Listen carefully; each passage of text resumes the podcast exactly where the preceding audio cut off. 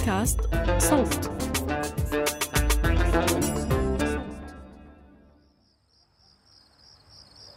ليلة تبدو اعتيادية في منزل دينيس الثمانينية العايشة لحالها في مدينة شيكاغو الأمريكية. في نص الليل بصحيها من نومها مقص موجه على رقبتها ورجل على ما يبدو في أول الثلاثينات عم بيهددها. بتشوف جسمه العاري عم ينزل دم بسبب كسره لزجاج الشباك ودخوله للبيت من خلاله. وبيخطر على بالها إنه هاي غالبا لحظاتها الأخيرة.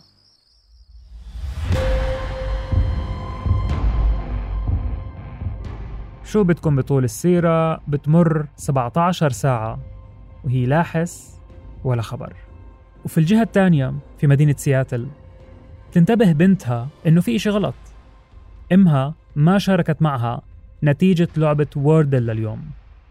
مش من عوايدها أبدا يعني. بجرب تتصل فيها ما بترد. تتصل ما بترد. فبتبلغ الشرطة. لاحقا توصل الشرطة على بيتها وبتلاقيها محتجزة هناك.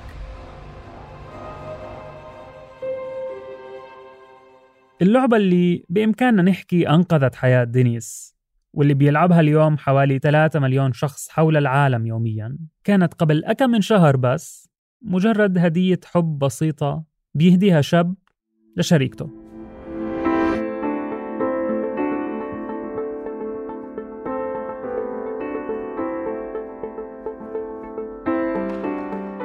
مرحبا. هذا بودكاست المستجد وأنا محمود الخواجة. في كل حلقة رح ناخدكم بعيدا عن ضجيج العناوين حتى نتعمق في واحدة من قصص أو أخبار عالمنا ونفهم الخلاصة. في حلقة اليوم نحكي عن قصة ووردل اللعبة اللي انتشرت بشكل واسع. ممكن ما بنبالغ إذا حكينا إنه بين ليلة وضحاها.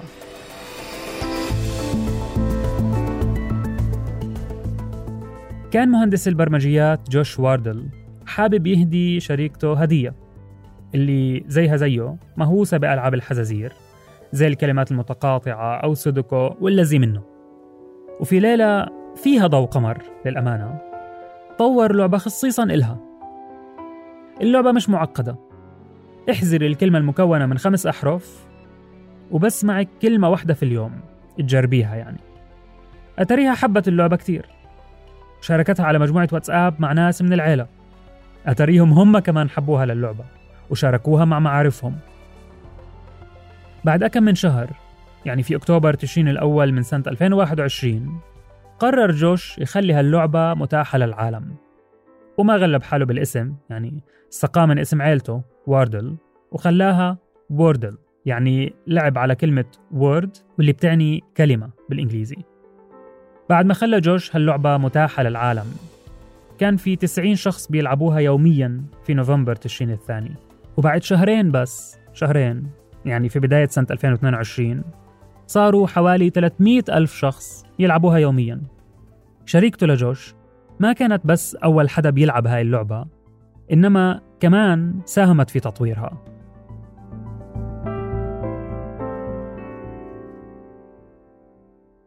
It's a new online game called Wordle, and whether or not you've been sucked into the craze, it's now almost impossible to avoid.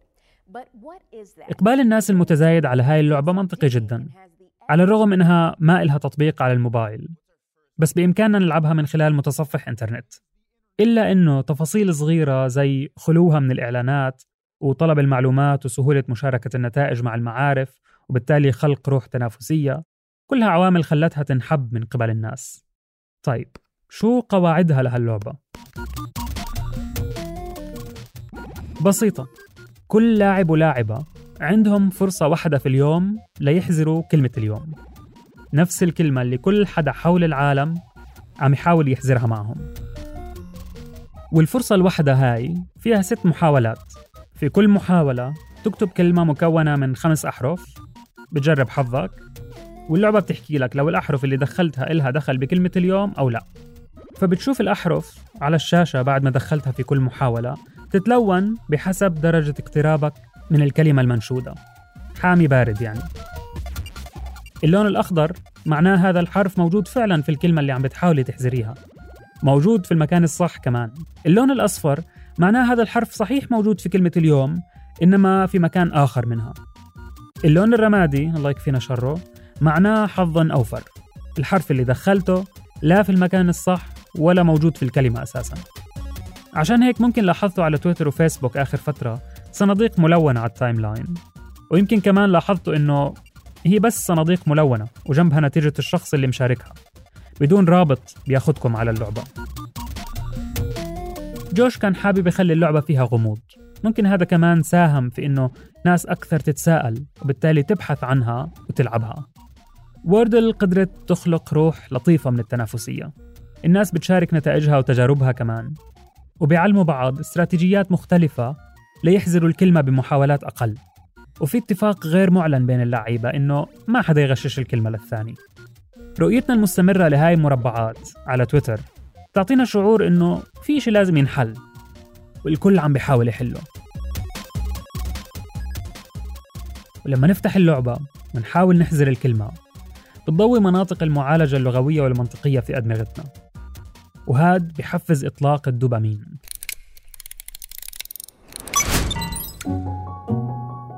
هرمون بيعزز الشعور بالسعادة.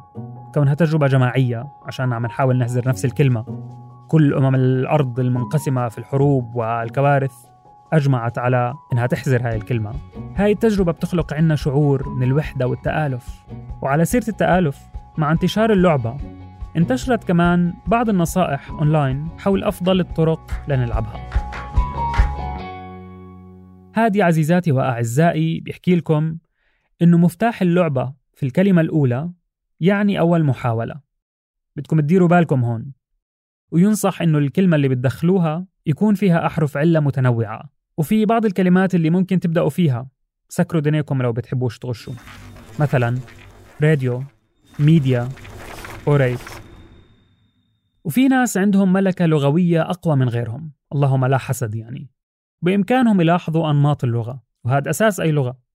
فكلما ألفنا أكثر الأحرف شيوعا رح نكون بطبيعة الحال أكثر قدرة على إنه نحزر كلمة اليوم. وخلص مش رح نغششكم أكثر من هيك.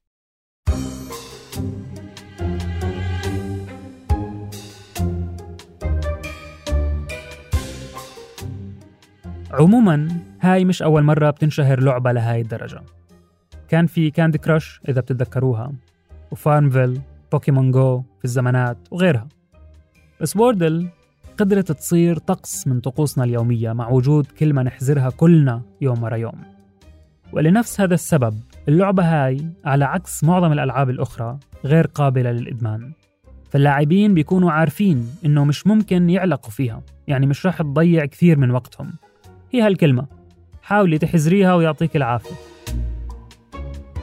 ولو خطرت على بالك إنك تسجل الإجابات وتسكر المتصفح بعد أكم محاولة على أمل إنك تبدأ من جديد يعني تحاولش صديقي. المتصفح بيحفظ إجاباتك وبرجعك مكان ما وقفت. صدقوني جربتها. مع إنه بدايتها كانت بالإنجليزي إلا إنه اللعبة اليوم في منها أكثر من 100 نسخة بمختلف اللغات من الصينية للصومالية والأردية وأي نعم العربية.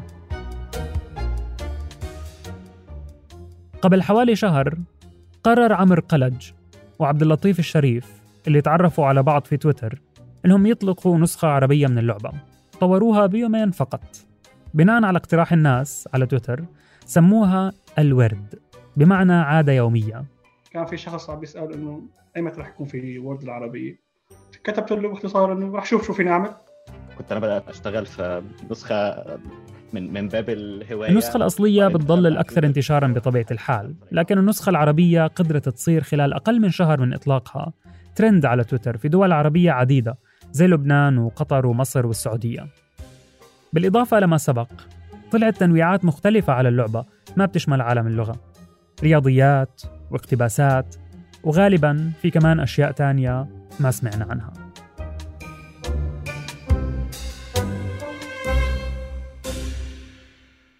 في 31 يناير كانون الأول من هاي السنة.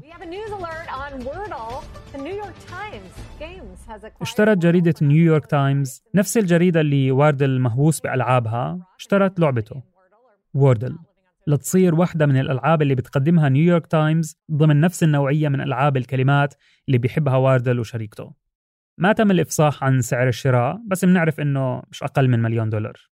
نيويورك تايمز أبقت على مجانية اللعبة. وخلوها من الإعلانات وإتاحتها على متصفحات الإنترنت حصرا بدون وجود تطبيق. حافظت على هويتها يعني. لكن لما نشوف الشركات الكبيرة بتستحوذ على فكرة ناشئة نقدرش نتجاهل السبب الوارد جدا لشرائها غالبا والله العليم بدها تستفيد منها ماديا. ومع إنه الشركة ذكرت في بيانها إنها ما عندها خطط مستقبلية للعبة ووردل إلا إنه ما بنضمن لمتى رح تضل اللعبة مجانية. فنيويورك تايمز نفسها موقعها بده اشتراك. أصلا. ومش من عوايدها توزع الخير ببلاش يعني. الله المستعان.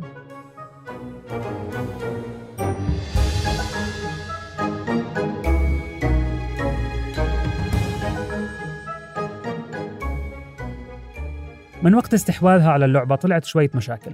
أبرزها أنه الأشخاص اللي لسه ما حدثوا متصفح الإنترنت تبعهم كانوا عم يلعبوا اللعبة بنسختها القديمة وعم يحزروا كلمة مختلفة عن أصحابهم اللي عم يلعبوا النسخة الجديدة.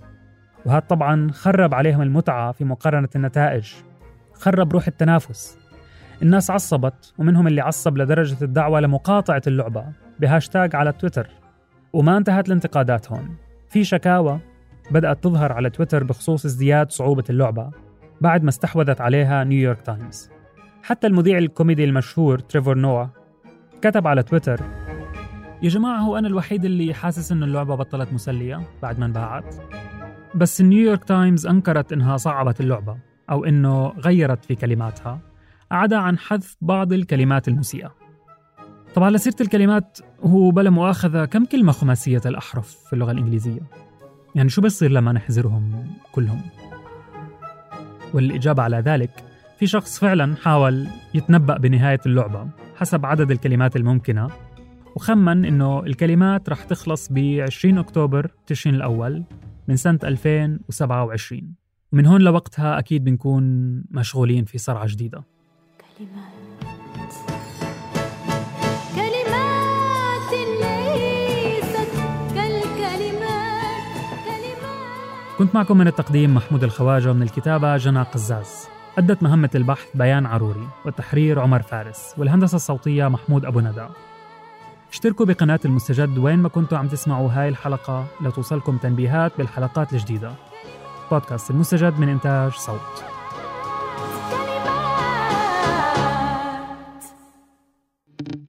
أهلا. أنا بسنت سمهوت مقدمة المستجد جدا. وأنا محمود الخواجة مقدم بودكاست المستجد. بسنت رح تقدم لكم فقرة مصغرة من المستجد كل يوم أربعاء. ملخص أسبوعي جديد جدا. هنوفر عليكم التدوير في ال comments والهاشتاجات عشان تفهموا الترندات والأخبار. وإحنا هنقولها لكم في خمس دقايق بس على المستجد جدا. هتلاقونا على كل منصات البودكاست اللي بتسمعوها.